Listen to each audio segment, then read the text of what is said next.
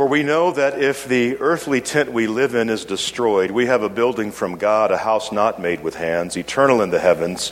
For in this tent we groan, longing to be clothed with our heavenly dwelling. If indeed we have taken it off, we will not be found naked. For while we are still in this tent, we grow under, groan under our burden, because we wish not to be unclothed, but to be further clothed, so that what is mortal may be swallowed up by life. He has prepared us for this thing as God, who has given us the Spirit as a guarantee. So we are always confident, even though we know that while we are at home in the body, we are away from the Lord. For we walk by faith, not by sight. Yes, we do have confidence and would rather be away from the body and at home with the Lord. So whether we are at home or away, we make it our aim to please Him. For all of us must appear before the judgment seat of Christ, so that each may receive recompense for what has been done in the body, whether good or evil. Therefore, knowing the fear of the Lord, we try to persuade others, but we ourselves are well known to God. And I hope we are also well known to your consciences. We are not commending ourselves to you again, but giving you an opportunity to boast about us so that you may be able to answer those who boast in outward appearance and not in the heart. For if we are beside ourselves, it is for God. If we are in our right mind, it is for you. For the love of Christ urges us on, because we are convinced that one has died for all, therefore all have died. And he died for all, so that those who live might live no longer for themselves, but for him who died and was raised for them. From now on, therefore, we regard no one from a human point of view, even though we once knew Christ from a human point of view. We know him no longer in that way. So if anyone is in Christ, he is a new creation. Everything old has passed away. Behold, everything has become new. All this is from God who reconciled us to himself through Christ and has given us the ministry of reconciliation. That is, in Christ, God was reconciling the world to himself, not counting their trespasses against them, and entrusting the message of reconciliation to us. So we are ambassadors for Christ. Since God is making his appeal through us, we entreat you on behalf of Christ be reconciled to God. For our sake, he made him to be sin who knew no sin, so that in him we might become the righteousness of God. Brothers and sisters, this is the word of the Lord. Thanks be to God. Amen. Before I get into this morning's message, I want to say again, uh, echoing the words of Pastor Clark, how good it is to have Young at Heart Choir back with us. God bless you, brothers and sisters. We uh, appreciate your ministry. And uh, before the service, I was glad to see that uh, you've added to your numbers uh, since you were last here. And that's always a good thing. And Connie, it's my understanding that for those who'd like to maybe take some of this music home with them, you're going to have some CDs available in Fellowship Hall? Okay, so you know where to find them. I told you after the service. Um, and I want to say something uh, in advance of next weekend. I'm going to be over in Arizona uh, next Friday, Saturday, Sunday. Uh, many of you know that I really enjoy archery and that I hunt animals with my bow and arrow. And if you got a problem with that, look up Genesis 27 3. Genesis 27 3, look it up. It's a biblical thing. But um, there's not going to be any hunting because there's no hunting season going on right now. Anyone hunting now would be a poacher. Um, but this is a competition where there's all kinds of physical challenges and obstacle courses. It's not just shooting your bow. Uh, last year, in this same event, I know to many of you I'm just a kid, but I was the old man. And some of them were calling me Yoda. Um, and I'm told that, once again, I'm the oldest competitor. And uh, since I'm so old, in the one mile race, when you carry your bow and put weight on your back, I only have to carry 60 pounds in my backpack. The, the real youngsters have to carry 100, so pray for them. But on a Sunday morning, um, I'm going together with some other, it's called Train to Hunt Challenge. And some of us have connected with email and Facebook. Uh, we're going to gather for, uh, for worship. On the Lord's Day over uh, south of Phoenix at the archery range. So while you're worshiping here, uh, I'll be worshiping there. And um, I don't ask you to pray for me to win, I just ask you to pray for me to survive. Amen? Okay. Whenever we turn to the word of the Lord, I think it's very important that we understand what was happening contextually that we understand what was happening historically whenever uh, the word comes to us, whether that's an Old Testament lesson or a New Testament reading, or even um, an epistle, a letter from the Apostle Paul. I think it's very important for those of us who seek to be in mission, leading people to Christ, to understand what was going on in Corinth when the Apostle Paul was there witnessing to the Lordship of Jesus Christ.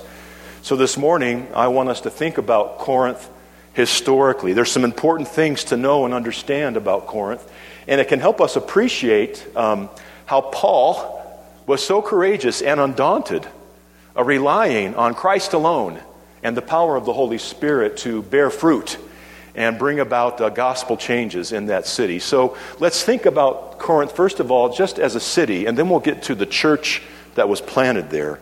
When Paul arrived in Corinth around 51 AD, he was entering a city that had a very unique history. Long before Paul was even born, Corinth had been the richest port city and the largest city in all of ancient Greece. And it was one of several metropolitan communities, it was one of several towns that came to resist the spreading power and control of the Romans and they did their best, but their resistance as a people was not enough. The Romans, did you know this? They attacked Corinth in 146 BC. Thousands of men died in battle. Many women did too. And sadly, for the women who survived and the children, they were sold into slavery. Julius Caesar, have you heard that name before? Reestablished Corinth as a Roman colony in 44 BC and it became a very diverse community. Italians, Greeks, Syrians, Egyptians, Judean slaves were given the opportunity to go and live there as free men and women. And within only a matter of years, thousands of eager settlers came from all around the known world of the Mediterranean to be part of this once again new and thriving port city. Once again, Corinth had become the place to be if you wanted to make some money as an entrepreneur, if you were a trader, if you worked in business or commerce. I wish that's all I could say about Corinth historically. But we know that Corinth also had a reputation for its numerous pagan temples. One historian estimates that there were over 1,000 women who were part of temple ceremonies and because there's ladies here and children, I'm going to say these women serviced the men. You understand what I'm saying? Do I need to go into more detail? They serviced the men who came to these pagan temples not so much for worship, but for personal pleasure. Corinth was known for this, so much so that a phrase came to be used around the Mediterranean. If you referred to someone as a Corinthian girl, that was not a compliment. Those would be fighting words if someone said, Your mama, your sister, your daughter is a Corinthian girl. Do we understand each other? This is the context in which Paul brings the gospel of Jesus Christ. And he didn't do that missionary work in Corinth alone. Some of you know um, Priscilla and Aquila. They had lived in Rome happily as Jews, but they were expelled like so many, and they found a new home in Corinth. And there in Corinth, because of the Apostle Paul, they heard the news of Jesus Christ and became leaders in that ancient Corinthian church. You can read about these two in the 18th chapter of the book of Acts. At the time Paul writes this second letter, there were many problems in the church, not the least of which was the immorality that surrounded them, but the immorality that was infiltrating the Christian church itself. And to make matters even worse, Have any of you ever belonged to a church where there was schism and factions and division? Hmm? This was going on in the Corinthian church. There was a majority of believers who remained faithful to the apostolic preaching of Paul, but there were some people who'd been influenced by false prophets, false apostles, and they were resisting Paul's authority. Not just Paul's authority, but the authority of Christ crucified and risen from the dead. So, to those who say, Oh, it must have been so much easier to believe in Jesus and serve the Lord and do mission work in the early church when things were simpler. I just want to say, oh, really? It's never been easy. Mission work has never been easy, and I don't know that our Lord intended it to be easy. Didn't Jesus say, if you want to follow me, get in line and pick up your cross? The challenges of mission work are many, and what was going on in Corinth is a perfect example of how challenging it has been from the start. Now, in today's world, when it comes to planting new churches, there are mission experts. These are smart people. I admire them. They do all kinds of feasibility and viability studies, demographic profiles with distributions of various existing religious affiliations can be provided, and there's nothing at all inherently wrong with this knowledge, this data. It's good. It's helpful to know something about an area, a community in which any Christian community wants to plant a new congregation. However, the Apostle Paul did not rely on that kind of information. And if there had been a feasibility study available to him, Corinth would have been the last place many so called church growth experts would have recommended for starting a new congregation. The city was known for being so completely anti Christian, it was pagan. It was known for its excesses, its temple immorality, with all those Corinthian girls. It was known as a city of unfettered hedonism. Yet Paul went to preach the gospel exactly there. He went there, and as a result, Jews, Greeks, men and women,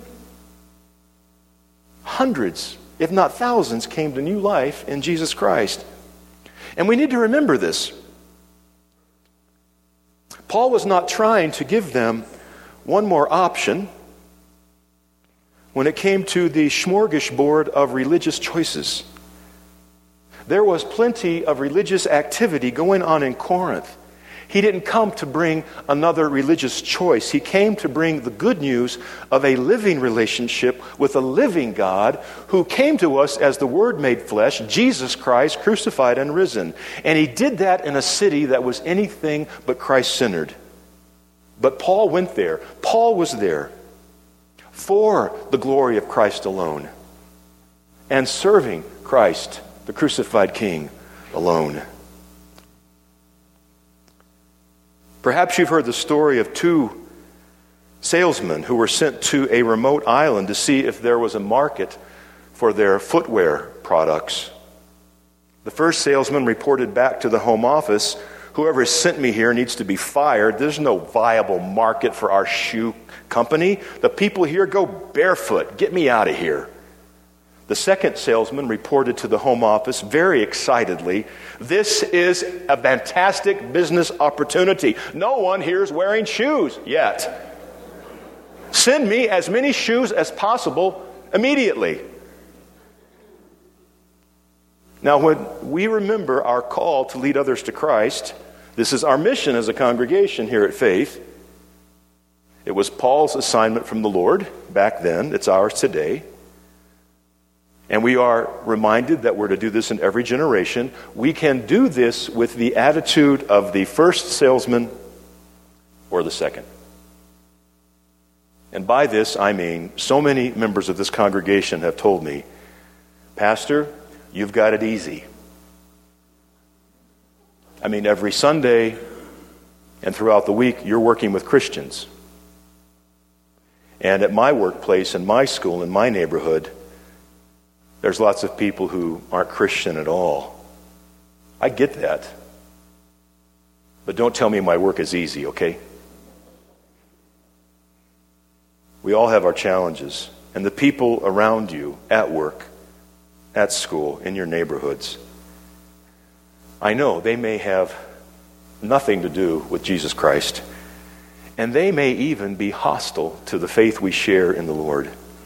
But we need to remember these are people for whom Christ died.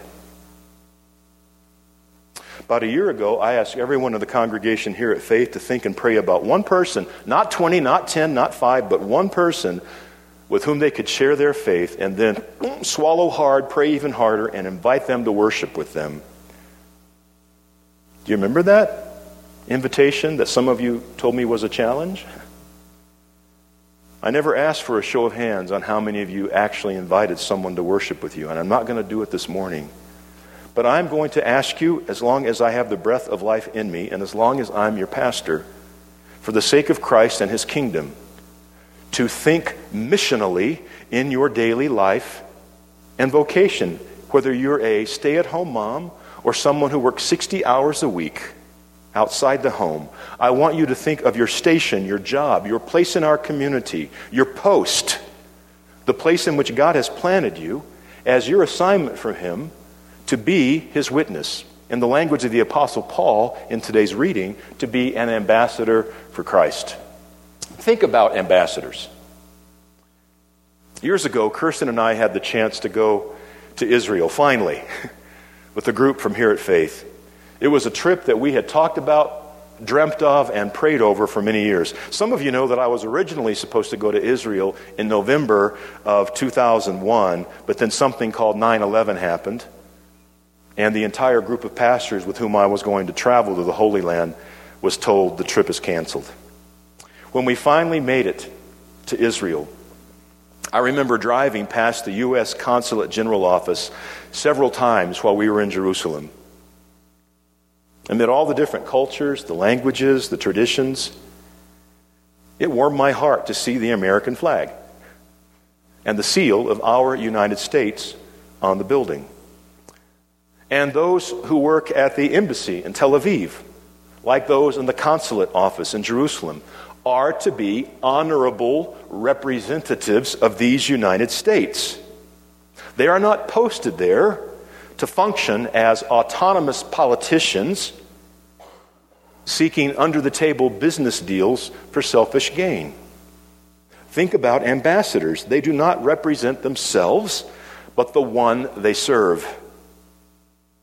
You are an ambassador for Christ. You represent Jesus to the world. And if you doubt your credentials, well, the Lord's already told you in His Word, He's made you new. It's not the old you that qualifies for this ambassadorship, it's the new you. We are in Christ new creations. That means always struggling and fighting against sin and temptation to live the new life that is ours in the Lord. Many people are burdened by their past. Secret sins, unwise decisions, hard regrets, tremendous shame. Remember, Paul was not preaching the gospel to a group of Boy Scouts or Girl Scouts in Corinth. It was a city known for the lewdest of behaviors and immorality that some of us can only imagine. And he was calling folks just like that to a new life, to Jesus, who has the power to make the foulest clean. Through the years of ministry here at Faith, I have invited countless people to come and hear the gospel with us in worship. More than a few of them have said, Oh, Bruce, if I walked in your church, the roof would come crashing down. These people think they're so terrible, they're so wicked, that the church building could not withstand their presence. In other words, when you think about this, they think their sin is a greater force than God's grace. So I tell them, you may have done some bad things in your life. Welcome to the club. You may be doing them now. But nothing in your past or your present is bigger than God's love for you. In fact, not even the gates of hell are any match for the Lord Jesus Christ. But on the other end of that spectrum, of those who just are overwhelmed by their past and the shame it brings, are those who say, Well, Bruce, I'm glad you're a pastor helping the weak. But I have no need for grace or mercy or forgiveness. I've met so many people who hold themselves in the highest esteem, and they say things like this I obey the law. I've never robbed a bank. I never killed anyone. I go to work. I mind my own business. I don't cause any trouble. I don't need forgiveness.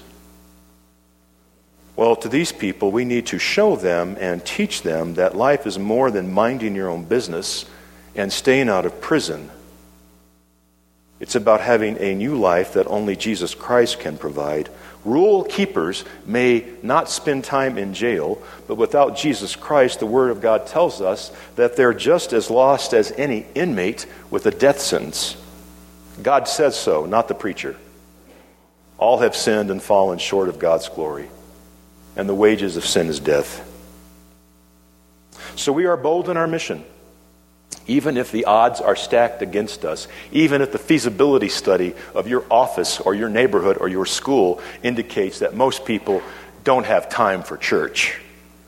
And we do none of this witnessing by our own authority. Jesus took our sin. Did you hear Paul? He took our sin unto himself and gave us his righteousness. He creates the new you and the new me.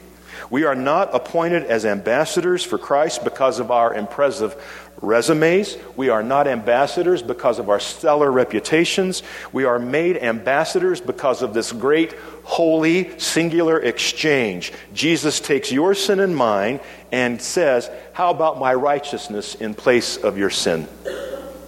That's the deal he makes. Pretty good deal.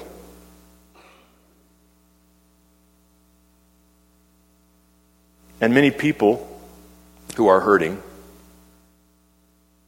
will ask the question what do I have to do in order to have this new life? In order to have this righteousness? What do I have to do? What do I have to do to be saved?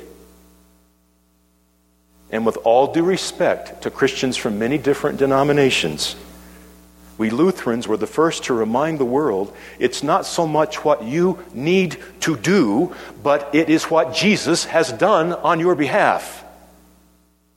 In Christ alone is our hope, our strength, our peace.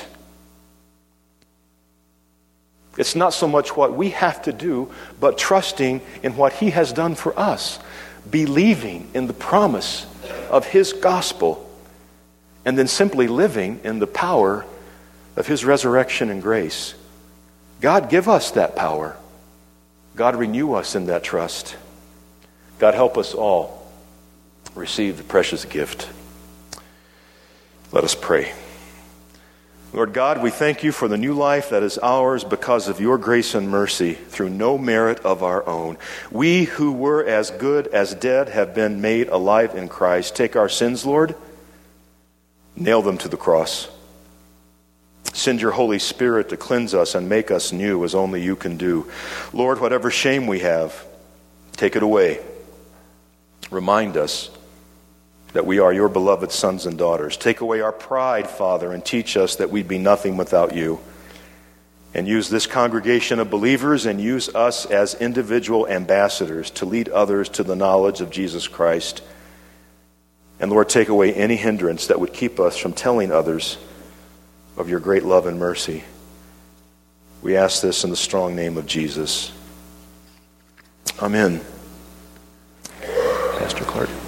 Please stand as we say together the Apostles' Creed. I believe in God, the Father Almighty, creator of heaven and earth.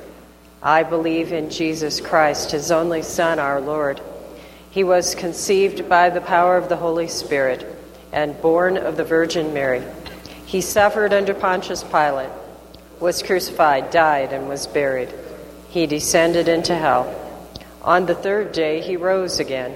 He ascended into heaven and is seated at the right hand of the Father. He will come again to judge the living and the dead.